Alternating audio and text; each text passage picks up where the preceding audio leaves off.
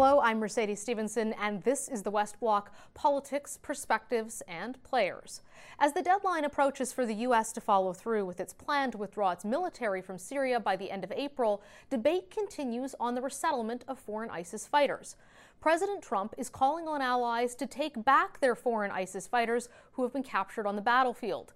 Canada, the UK, and others are reluctant to bring those fighters home, as well as the families that sometimes now accompany them.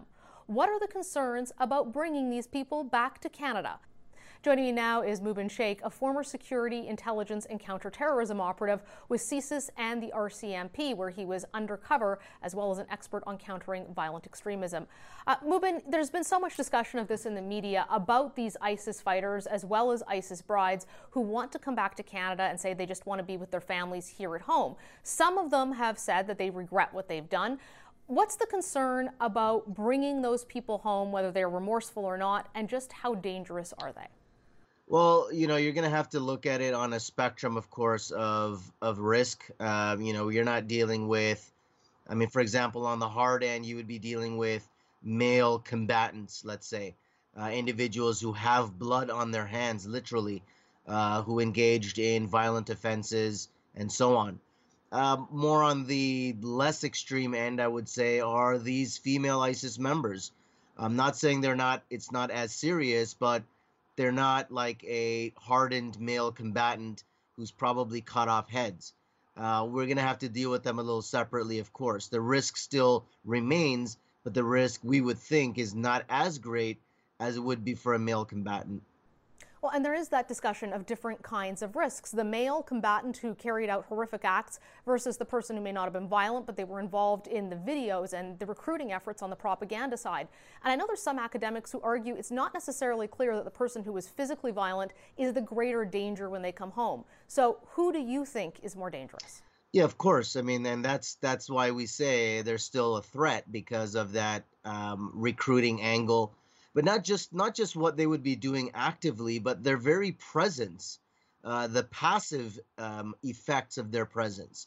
So the idea that an, an ISIS member uh, could be brought back to Canada and let's say not face trial because of evidentiary problems. I mean, it's very difficult to collect evidence in a war zone. Uh, how are you going to prove that these people did what they did? Uh, they could very easily just say, listen, my detention with the Kurds was illegal.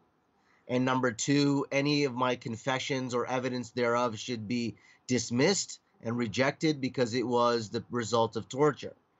Uh, imagine that. Imagine that on the psyche of Canadians, of also Syrian refugees who fled uh, literally seas, Yazidi victims that we have, Yazidi survivors that we have living in Canada who have been under ISIS threat uh, it would be a travesty of justice that they be brought back and nothing happened or very little happened to them. So while the propagandizing element is definitely real, their mere presence could be a radicalizing element when it comes to that presence and, and the feeling that they're here at home and they got off scot free, do we have a sense of how many people have actually come home?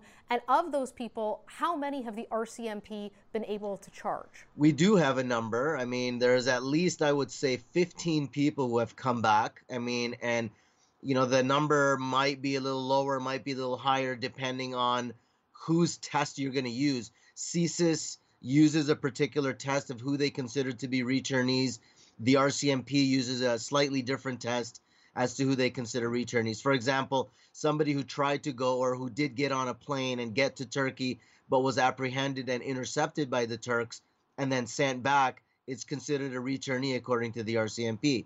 So um, these numbers, I mean, uh, Lorne Dawson from uh, Waterloo and Amarnath Amarasingam, of course, have done uh, really great research on this. They identified at least 12 people uh, half of whom are women and children. So we again we're dealing with a small number of male combatants that have returned. Um, but the difficulty is again, how do you prove they committed these offenses? Look at the example of you know so-called Abu Huzaifa, uh, who admitted you know to his crimes on a New York Times uh, podcast with Rukmini Callimachi.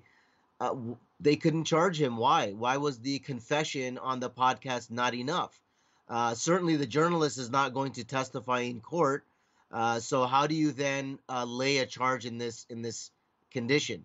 The other example, of course, is the peace bond. But if you put somebody on a peace bond, then you can no longer monitor and surveil them. So it might be in the uh, benefit and interest of the RCMP to not put them on a peace bond so they can continue their surveillance operations. Is that why the government seems hesitant to bring people back? In the last election, there was this huge debate about uh, pulling people's citizenship if they had dual citizenship. And the Liberals kept saying, as everyone remembers, a Canadian is a Canadian is a Canadian. So a lot of people thought that maybe a Liberal government would help these ISIS fighters come home. But it seems like they're not very interested in doing that. Yeah, certainly. I mean, the, uh, you know, contempt and disgust uh, that is elicited in us when we hear about ISIS or ISIS members or people who would have left such a great country like Canada to go and join, I can understand the sentiment. And this is being felt across the world where other countries are doing the same thing. Britain, of course, we've been hearing about the Shamima Begum. There's a question about whose citizen is she. Uh, there's a second case now of Hoda Muthana in the U.S. Uh, she was the daughter of a Yemeni diplomat. Is she an American? Uh, there's also the question in Australia of the, the same thing. So some countries have been using this uh, citizenship stripping. But I think what we need to look at is the reality that there are Canadians who are still Canadian, we haven't stripped their citizenship, and they remain as prisoners in foreign prisons.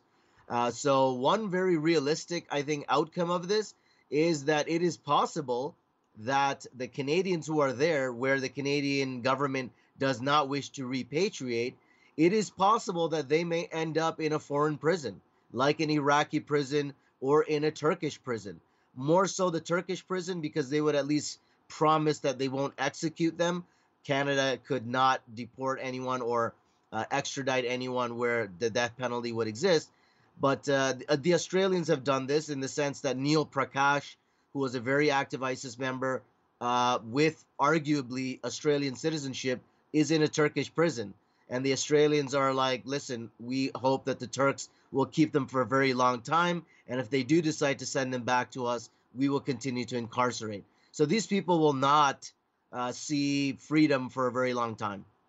What happens if Canada does not bring people back who are in Kurdish custody right now? Do you think that the Kurds will execute them, or perhaps they turn them over to the Iraqis or the Syrians or the Turks? What happens to those Canadian citizens if they're not returned to Canada? Well, there, there, it's only bad options from here on. I mean, they could, on the very extreme end, uh, they could be murdered by people around them. Uh, you know, other victims. Yes, they're being kept separately in camps uh, but it remains to be seen what happens. I don't think the Kurds will execute them. The Kurds are trying to put on a, you know, a professional demeanor, uh, but I think they very well could uh, turn people over to the Iraqis. Uh, this has been done already. There are foreign fighters, including women, who have been executed by the Iraqi authorities. Some governments are trying to postpone and pressure them to not do so, um, but they're not in an election year like we are. So uh, those Canadians who are over there stand a very, very uh, indefinite future, shall we say. Uh, some say, why not bring these former fighters home and put them into de radicalization programs?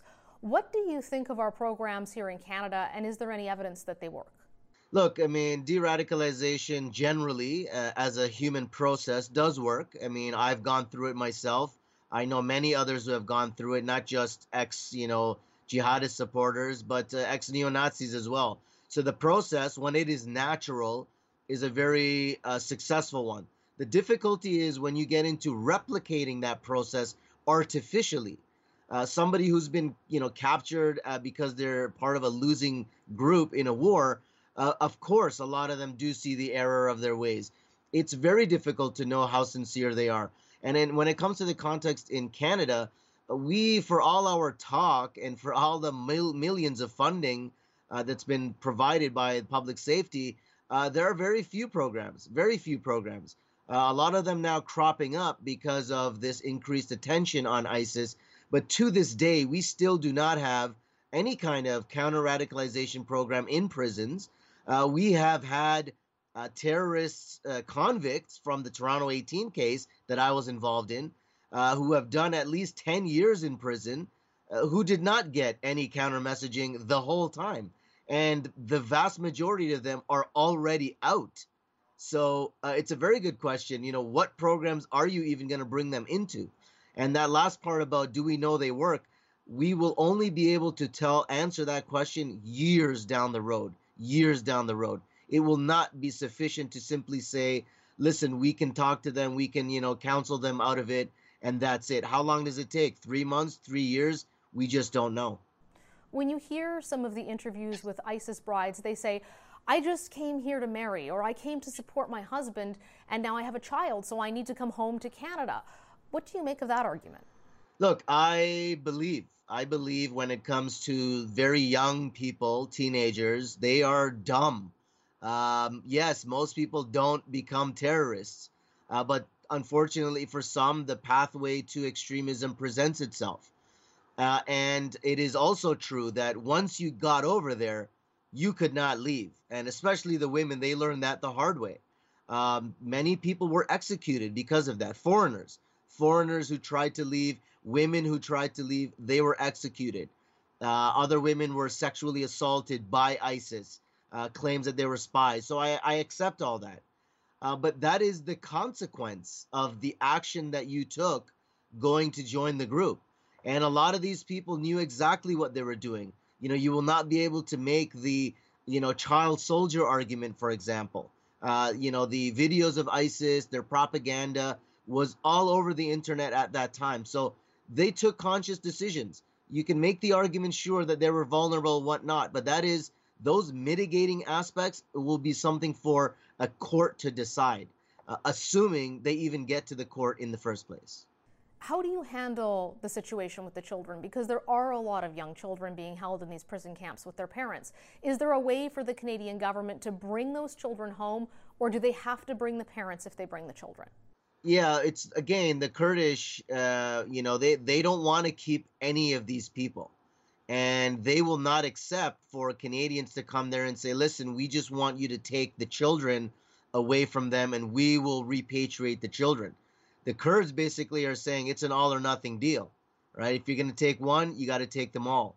So unfortunately for us, uh, we we can't. And just imagine the the the uh, you know the the per public perception of us going into these camps, removing the children, possibly forcibly from the parents, only to bring them back there are things that we can do for the children. There are extended members of the family, especially where we vetted those families because we don't want them to reinforce and recycle the radicalization process. But there are extended members of the family who are willing to help. Uh, there are Muslim foster homes that these children can be put into. So there are options available, even for those that are a little bit older that we might fear have been indoctrinated and could be part of this, you know, uh, the cubs of the caliphate, as they called it but we can deal with them. You know, children are very resilient, young children especially. We have the expertise dealing with child soldiers, but once again, the Kurds are not going to just simply come in and let us come in and take the kids and leave and and not take the rest of them with us. Mubin, thanks so much for joining us. Most welcome. Thank you. Thanks for checking out the West Block podcast. Don't forget to subscribe and listen on your Apple Podcast, Google Podcast, or wherever you find your podcast. And join the conversation at the West Block, Facebook, and check out our Instagram page. And please tune in again.